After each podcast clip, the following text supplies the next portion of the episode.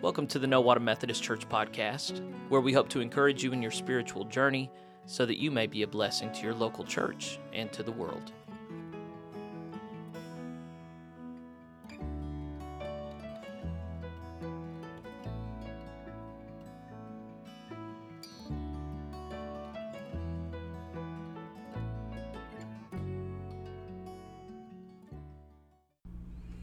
I'm so glad that you've joined us for our podcast.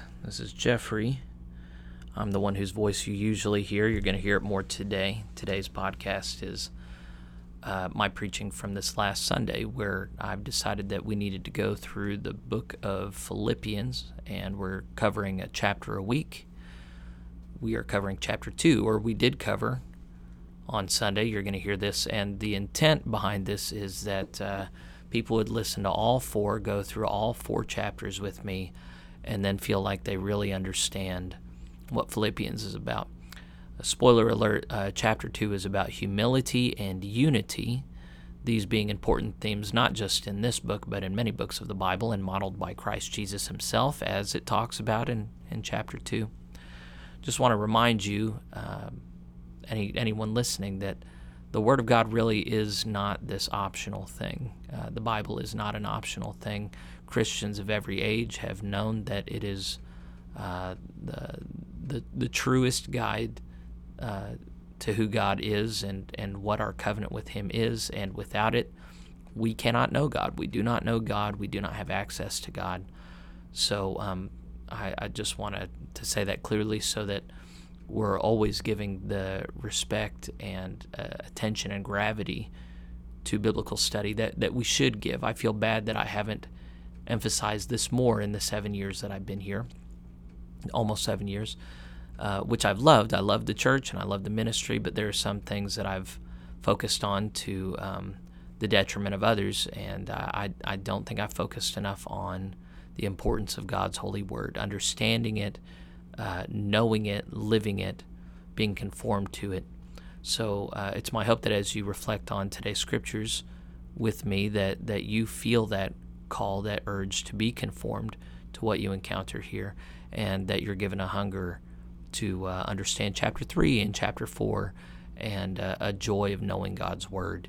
And even if that's already been a part of of uh, who you are, I pray that this is something that that just gives you more of that yearning and joy. So I'm going to stop talking now, and you're going to hear what we did together from this last Sunday. And I pray, I've already said a couple prayers, but this is the final one, that your heart and mind and spirit are drawn into unity with us and with all true believers through your encounter with God's Word. Blessings. Last week we begun uh, Paul's letter to the church in Philippi. And my stated intention with this is that we feel as a community much more familiar with the scriptures. Our general pattern has been to, to take four snippets from different places in the Bible. I wanted to dig in and for this summer just read entire books of the Bible through so that we can see how these thoughts are connected in a, an interweaving web of faith in our lives. We covered Philippians chapter 1 last week talking about the nature of suffering and freedom in Christ and how it is that we approach those themes in light of Paul's testimony. This week we're in Philippians 2. We're on page 1824 of your Pew Bibles, 1824. And my hope is that you will track with me and that by the time that worship is over today, you will feel like, hey, I understand an entire uh, chapter of the Bible. I, I, hope you felt that way last week. I encourage you to go home and open your Bibles and review that chapter. I'm going to ask you to do the same thing today. Here in a couple weeks, we will have read all four chapters of Philippians, and I hope that you can go all the way through Philippians and say, I understand this book. My life reflects the truth reflected in this book. Because the thing is, we're warned that we're not to be hearers of the word only, but doers. That's the whole point. So the, the, Francis Chan gives a silly uh, analogy. He says, and I know I've told this from the pulpit before, but it's helpful. He says, I bought a Toyota last year. I had it delivered by the uh, delivery man, and I, I opened it up, and what do you know? In the glove box, there's a there's a manual for it, and man, I love this manual. I took this manual and I read the whole thing, and I started posting little post it notes around my house with little sections of the instruction manual. And I got out my guitar and I made up some songs about the instruction manual. And I, I even started learning the uh, Japanese so that I could memorize parts of it and really understand the instruction manual, but I haven't driven the car yet. And the notion there is, you know, the whole point of this is to teach us how to live. The whole point is to, to, to change the way that we live, give us a, a way to live, empower us.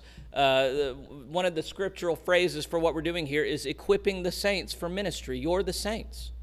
You're supposed to know what's in here. You're supposed to be changed by it. Your life's supposed to be a reflection of it. That's why we spend so much time in the Word. That's why churches in America are in such bad estate. Most churches are not spending time in the Word. And I, I, feel the cultural pull here. I know that's why we haven't had a lot of engagement with Thursday evening Bible study. There have been a lot of people that, ah, I just, it's just not a priority. Well, lovingly as your pastor, I am insisting on this being a priority. And if you're not going to do it midweek, I'm going to make you do it here and now. You're going to eat your vegetables, okay? I don't feel any pity for my kids having to eat their vegetables. I don't feel any pity for you having to wade through these eternal words of life. This is life. This is love. Without this, you are lost. And I love you too much not to bathe you in God's word while you're here. So, with that in mind, let's look at Philippians chapter 2. We're going to do what we did last week. I'm going to read a little bit. We'll talk about it. We'll make sure everybody's together on this. Listen to the word of God. Therefore, if you have any encouragement from being united in Christ, is that something that we should have? Encouragement, yes. Okay. What about if any comfort from his love? Should we have that? What about if we have if you have any common sharing in the spirit? Should we have common sharing in the spirit? You see that spirit is capitalized. It's talking about the Holy Spirit there, right? Should we all commonly share in the Holy Spirit? Oh, okay. What about if any tenderness and compassion? Should we have tenderness and compassion? Yeah. Yeah, we should. Okay, if you have these, then make my joy complete. Who is my? Who's writing? Paul. Paul is writing. He's saying, You can make my joy complete. How? By being like minded. What does like minded mean?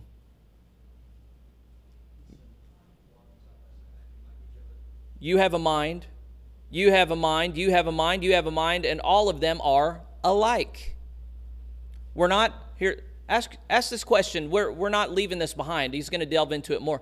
Are we called to be separate, special snowflakes, or are we called to common identity in Christ Jesus? Are we called to having the same mind, the same heart, the same relationship with God?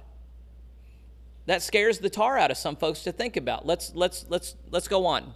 So Make my joy complete, we're in verse 2, by being like minded, having the same love, being one in spirit and of one mind.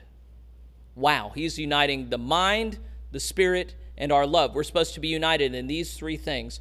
Who's, well, yeah, he's writing to a church, right? He's saying, you, plural, second person plural, y'all. He's saying, y'all, I want y'all to be united in these things. You want to make my joy complete? You want to make Christ's joy complete? He's, he's not saying he is Christ. He's saying, as a Christian leader, he's writing to them, if you want to please those who are holy, then part of being holy is being like minded, sharing in love, sharing in your mind and spirit. Verse 3 Do nothing out of selfish ambition. We know what selfish means. You're focused on yourself, right? To be ambitious, though, in our culture is a virtue, right? And I'm not sure he's saying all ambition is wrong, but if it's rooted in yourself, selfish desires, that's not good. Do not be do nothing out of selfish ambition or vain conceit. We know what conceited means, right? When you're infatuated with yourself. What's vain mean or vanity? When something is vain, what is it? So when, when, when we're talking about someone who is vain, usually we're saying they're very concerned with their looks, right? But the, the word actually points to do your looks matter? Does the way you look matter?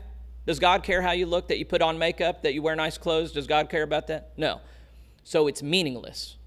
So when something is vain, that means it has no meaning, has no weight. It's, it's, it's as meaningless as, as the it carries as much weight as the air. So whenever in Ecclesiastes King Solomon says, Vanity of vanities, everything is vanity. He's saying nothing means anything, nothing matters. It's the most depressing book in the Bible. It's a portrait of what life is like without Jesus. Without Jesus, life is meaningless. Everything dies, everything falls apart, everything disappears into the ether. Without Jesus, the one who makes eternal, who is eternal, nothing matters. Everything is meaningless, including you.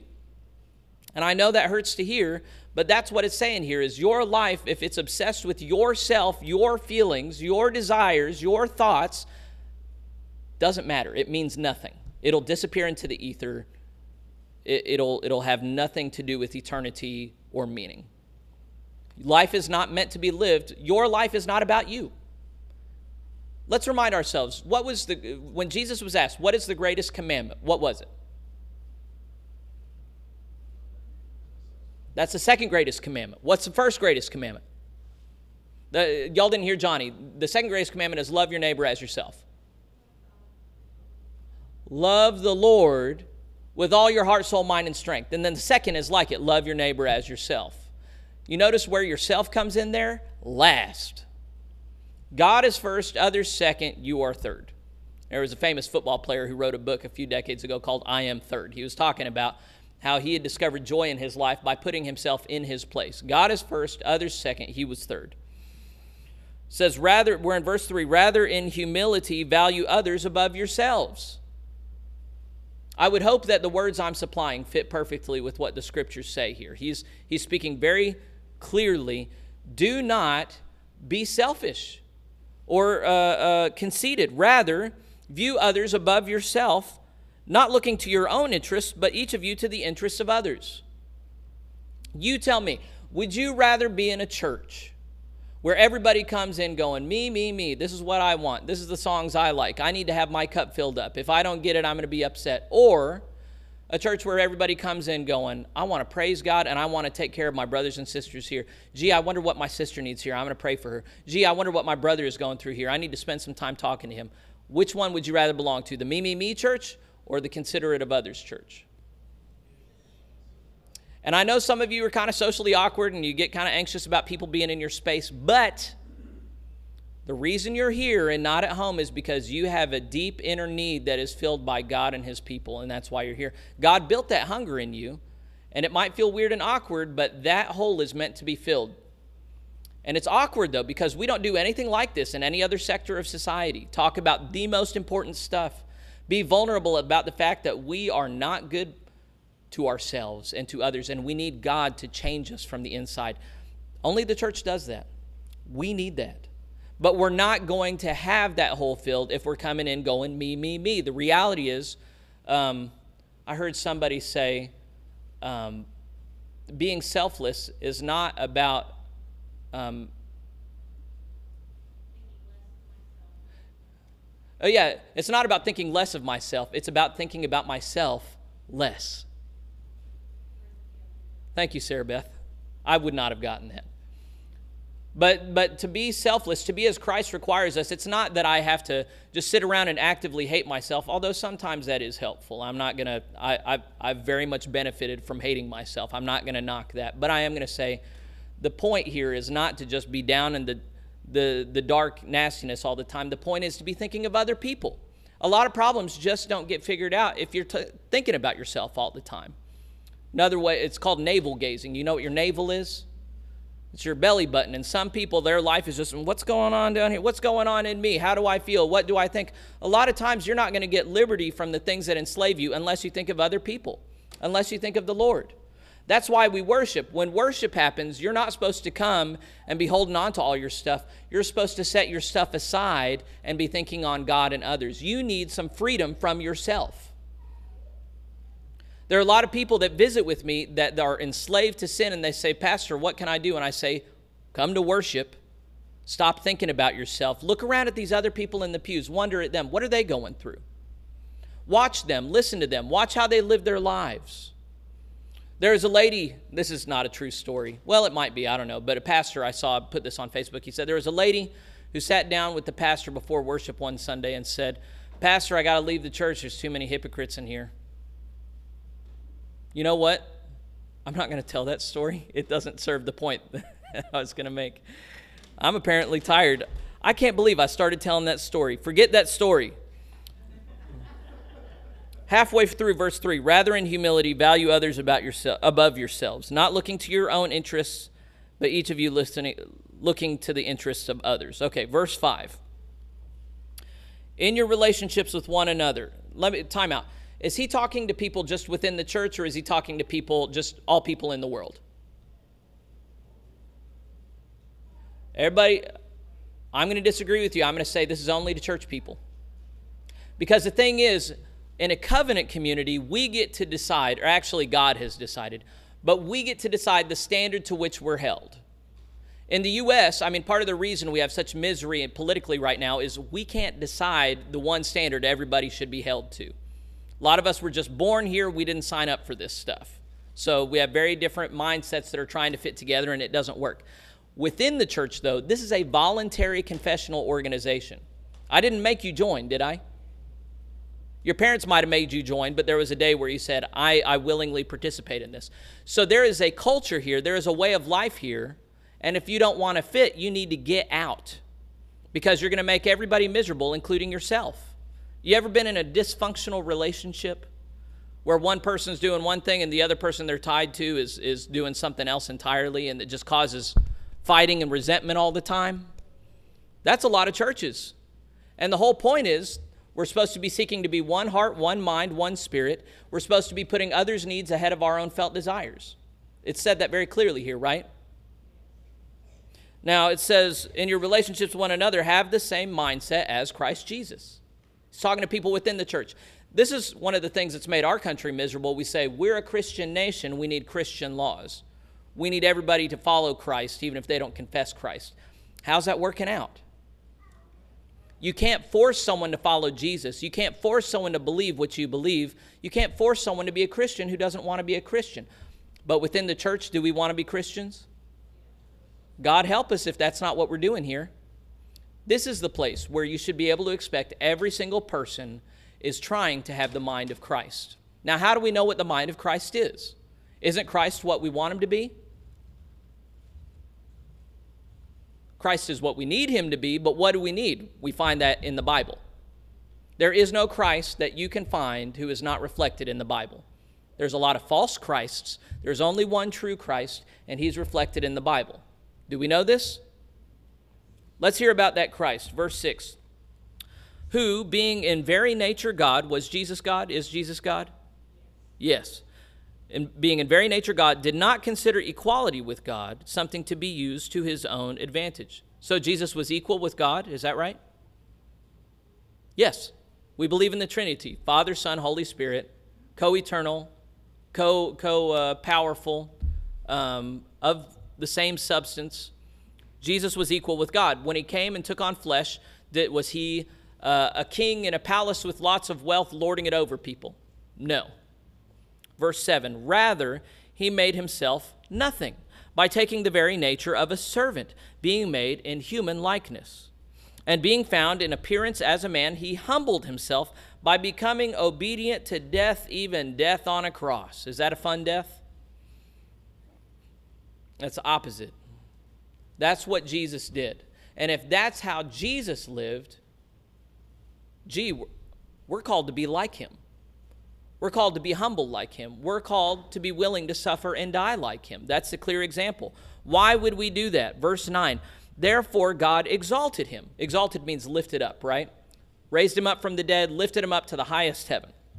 God exalted him to the highest place and gave him the name that is above every name, that at the name of Jesus every knee should bow. Anybody remember what Jesus' name means? Savior, salvation. In Aramaic, it's pronounced Yeshua, means Savior, salvation. At the name of Jesus, every knee shall, should bow in heaven and on earth and under the earth, and every tongue acknowledge that Jesus Christ is Lord to the glory of God the Father. Now, here and now, at this point in history, does everybody acknowledge that Christ is Lord? What does Lord mean, by the way? Boss, master, the one in charge. Does, does everybody in the world acknowledge Christ is Lord? A minority confesses him as Lord, and a minority of that minority actually lives like he's the Lord. Okay? But there's a day coming when the skies will be rolled back as a scroll, and every eye shall see him, and those who pierced him will wail, because they will finally see that they destroyed, tried to kill the author of salvation. One day is coming where those who denied Christ will no longer be able to deny him. They will confess and they will bow, even though they were enemies, they will bow the knee and confess that Christ is Lord to the glory of God the Father. That day will be dreadful for those outside of Christ. What are we going to be doing?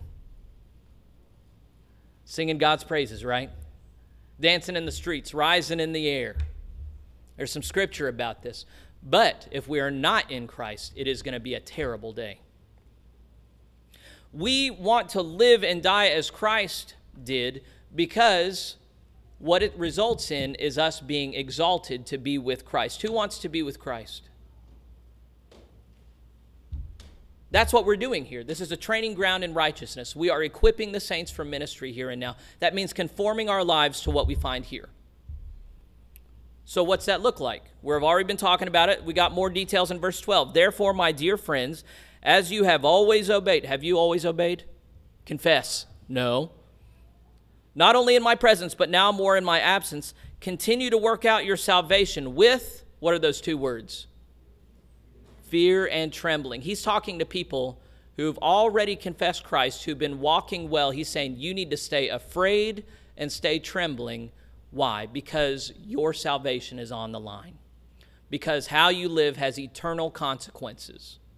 We are not walking around footloose and fancy free whistling in the elevator. I mean, you can whistle in elevators, but I'm saying life needs to be lived soberly, realizing that how we live matters. I don't think we're supposed to literally spend every moment, every day trembling and afraid. I think our lives are supposed to be marked with a sober fear of God. Remember, fear of the Lord is beginning of wisdom, right? Now, we don't want to be fearful. It doesn't feel good to be fearful, does it? However, when you don't feel fear, bad things happen. Just like when you don't feel pain, right? If someone doesn't feel any pain at all, that's actually a bad thing. They can touch a hot stove and not feel their flesh burning. They can take a fall and not feel their broken bones. And if wounds like that are not treated, they cause infection and eventually death. We need pain, we need fear. Can anyone say amen to that? Verse 13 For it is God who works in you to, to will and to act in order to fulfill his good purpose. I kind of said that awkwardly, but let me ask you a question. Are you walking the path of righteousness because you're smarter than other people, because you're better than other people, or because God enabled you and you're actually no better than anybody else? One or two. Everybody knows to, you've been trained, at least in your sensibilities, not to brag. Yet Christians often feel like, well, I am just smarter. The reason I'm there on Sunday and you're not is because I made a good decision and you didn't. That's not it. It's God who wills you and works in you to do righteousness. It's not you, it's God. One time there was an addict came and worshiped with, with uh, a congregation I was serving. He was upset. He came and sat with me later in the week and he said, uh, I'm just so upset. I'm such a good person. I do such good things. And yet I just drink alcohol and I turn into this demon. And I said, What, what if that's the problem? He said, It is a problem. I'm telling you, it's a problem. I said, No, what if the problem is that you think you're a good person who does good things? And he just looked at me Christ eyed. I said, Did you think that you worshiped with a bunch of good people on Sunday? Because let me tell you, I'm not a good man. And the people in that sanctuary, they're not good people. They're sinners just like you who know that without Christ Jesus, they are toast. And sorry, uh, forgive me for speaking on your behalf, but that's the portrait that Jesus paints. Jesus didn't come to save the righteous and destroy the wicked, He came to save sinners. Are you a sinner? I looked at this guy and said, I'm going to go home and I'm going to love my wife. I'm going to take care of my kids. I'm going to pay my taxes to people like you. I know I look like a good man. I am a bad man. I don't deserve good things. And he said, I, I can't believe you're saying this. Your life must be so awful. I said, If it weren't for Jesus, my life would be awful. But my God has had mercy on me as I've turned from my sin and I've, I've clung to Him. I said, Because on the day of judgment, the only people who are going to make it are those who have died to themselves and been born again in Christ Jesus. And if I have my own righteousness that I cling to, I'm not going to make it. Christ is going to say to me, I never knew you. Get away from me, you evildoer. And this guy said, Jesus would never say that to anybody. So I handed him a Bible and opened it to Matthew 7. I said, Read this passage here.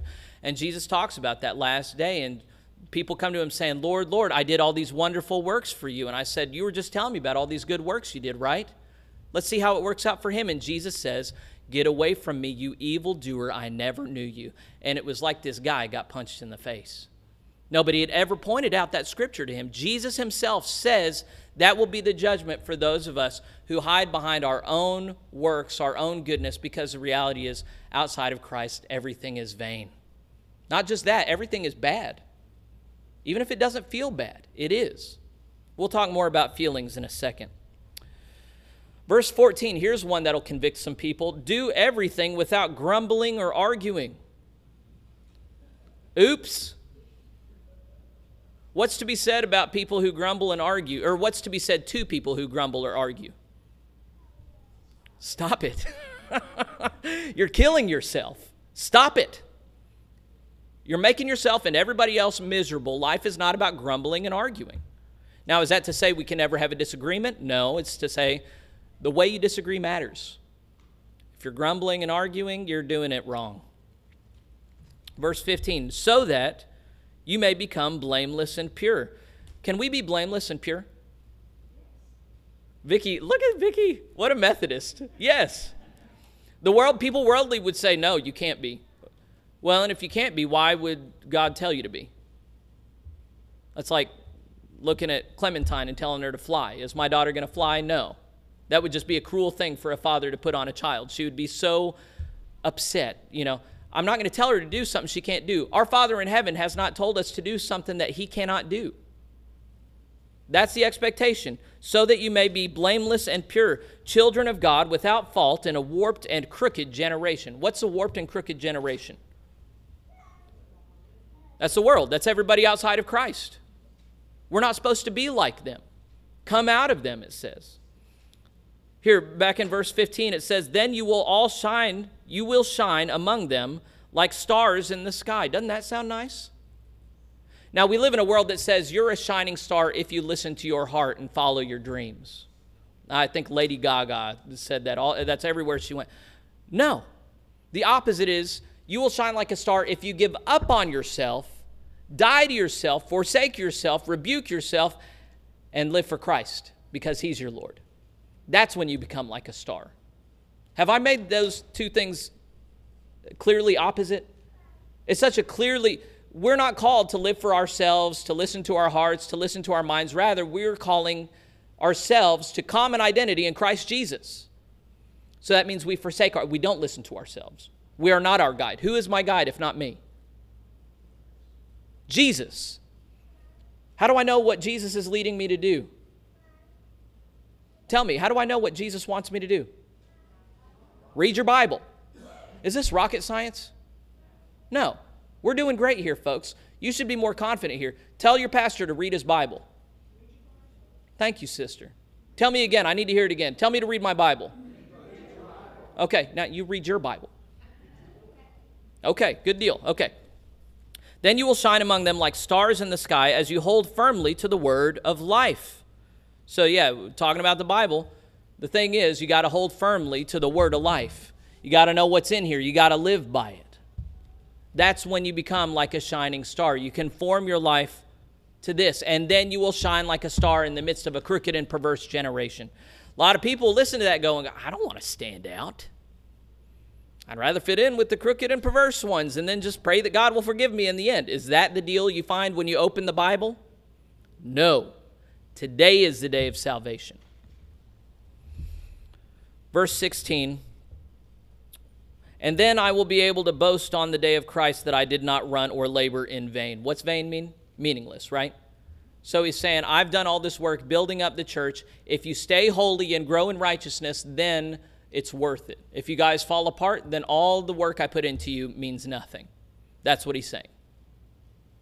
Verse 17 But even if I am being poured out like a drink offering on the sacrifice and service coming from your faith, I am glad and rejoice with all of you. He's talking about how he might be about to be killed. He's saying, if I'm about to be killed, then my blood being poured out is a blessing on you and your faith. That's great. I'm just fine with that. Verse 18 So you too should be glad and rejoice with me. It's actually a glorious thing for someone to die for Christ, to die in Christ. Man, we're already over time, so I'm going to pick up the pace. I hope in the Lord Jesus to send Timothy to you soon, that I also may be cheered when I receive news about you. So, Timothy was his wingman. He was a young man. He came under uh, Paul's wing, and Paul liked him a lot. You're about to hear why. Verse 20 I have no one else like him who will show genuine concern for your welfare. For everyone, you should read else, everyone else, looks out for their own interests, not those of Jesus Christ. He's saying Timothy actually looks out for those, for others. But you know that Timothy has proved himself because as a son with his father, he has served with me in the work of the gospel. I hope, therefore, to send him as soon as I see how things go with me, and I'm confident in the Lord that I myself will come soon. So he's pretty sure he's going to live. He talked about this in chapter one. He said, Is it better to be with you or better to be with Christ Jesus and die? I would kind of selfishly like to die and be with Jesus, but for your sakes, I hope to, to, to live so I can minister to you more. He's saying, I'm confident it's going to go that way. I'll send Timothy when I know for sure so he can tell you, but I'm pretty sure I'm going to get released. So this is just practical logistical stuff. But even in that, he's preaching at him. He's saying, The reason I trust Timothy is because he listens to me and he puts others first. I don't trust other people who put themselves first. You can't, you can't depend on someone who's going to put themselves first, can you? Because as soon as it's bad for them, they're going to get out. Anybody ever watch Seinfeld? I'm not going to con- condemn you. There's, a, there's a, uh, a character on there named Kramer, Cosmo Kramer. He's kind of weird. But at one point, Seinfeld and he make a bet. And I don't remember what the bet is, but all of a sudden things start to go against Kramer's way, and Kramer says, Bets off. And he says, Seinfeld says, You can't call bets off. That's the nature of a bet. And he said, Yeah, I know, but uh, uh, things changed. That's the sort of thing that happens with self interested people. They'll tell you that they're going to be solid, but as soon as things change for them and it's not good for them, they're out the door. You can't count on a selfish person. Should we be able to count on one another in the church? Yeah. So stop being selfish. Verse 25 But I think it necessary to send back to you Epaphroditus, my brother, co worker, and fellow soldier. Was Paul a soldier? Not for the Romans. Who was he a soldier for? Christ. So he's talking in military terms. Just wanted, wanted you to see that. We who follow Christ, we're not civilians, we're warriors. We're inducted into the Lord's army. Epaphroditus, who is also your messenger, whom you sent to take care of my needs. So he was a messenger from the church in Philippi. They sent to take care of Paul while he was in prison, bringing goods and, and food and stuff. Verse 26 For he, Epaphroditus, longs for all of you and is distressed because you heard he was ill. Indeed, he was ill and almost died, but God had mercy on him and not on him only, but also on me to spare me sorrow upon sorrow. So this is logistics. Epaphroditus was sent from Philippi to Paul, but while he was with Paul, he got sick and he almost died. But now he's better and he's going to send him back to Philippi. That's what he's saying here. Verse 28 Therefore, I am all the more eager to send him, so that when you see him again, you may be glad and I may have less anxiety. So then, welcome him in the Lord with great joy and honor people like him, because he almost died for the work of Christ. Is that a good thing to almost die for Jesus? There would be some people who say, okay, follow Jesus, but if it's dangerous, don't do it. If it might get you in trouble, don't do it. Is that the gospel? When Jesus himself got killed for it, then that is not something that, that scares us away. In fact, suffering for following Jesus, dying for follow Jesus, makes us more like Jesus. He is in that. We should not be shying away from suffering, getting sick, getting hurt, dying. These are things that bring us closer to Jesus. So if we're moving in Jesus' direction and those sort of things are happening, that's not evidence that we're doing it wrong. That might be evidence that we're doing it right. Now, that's not to say we enjoy pain. Nobody enjoys pain. But if you are suffering for doing what is right, that brings you closer to Jesus. Do you know that Jesus is in that suffering? That's what he's saying here. Epaphroditus was pleasing the Lord whenever he suffered and almost died for him. He risked his life to make up for the help you yourselves could not give me. So, that closing thought, I want us to be thoughtful of those who are willing to suffer and die for Christ and one another, those who put others' needs ahead of their own, those who let the word of life be their guide, forsake themselves, and follow Christ as their Lord. Well, shouldn't we be praying that we can be like that? If Christians can't be working to be like that, then there is no church on the earth anymore. That's the sort of people that Christ died to save. And I know sometimes it feels like our lives are of no consequence. Oh, who cares if there's Christians in Nowata? Who cares if there's a true church here? Jesus cares. And you know what? We should care. Do you desire to be saved from your sins? That was an easy one. Let me give it to you again. Do you desire to be saved from your sins? Then, friends, let me remind you today of the importance of repentance to work out your salvation with fear and trembling, and to love the Lord your God with all your heart, soul, mind, and self strength, and to love your neighbor as yourself. I offer this to you out of love. I want us to be together forever. And more than that, I want to be with the Lord Jesus. And his love for me means that I have to love you the way that he loved me. He warned the people in his day let us warn and love one another that we might be in Christ's kingdom forever. Let's stand and sing our closing hymn. Blessed be the tie that binds, number 557. Blessed be the tie that binds our hearts in Christian love. The fellowship of kindred minds is like to that above.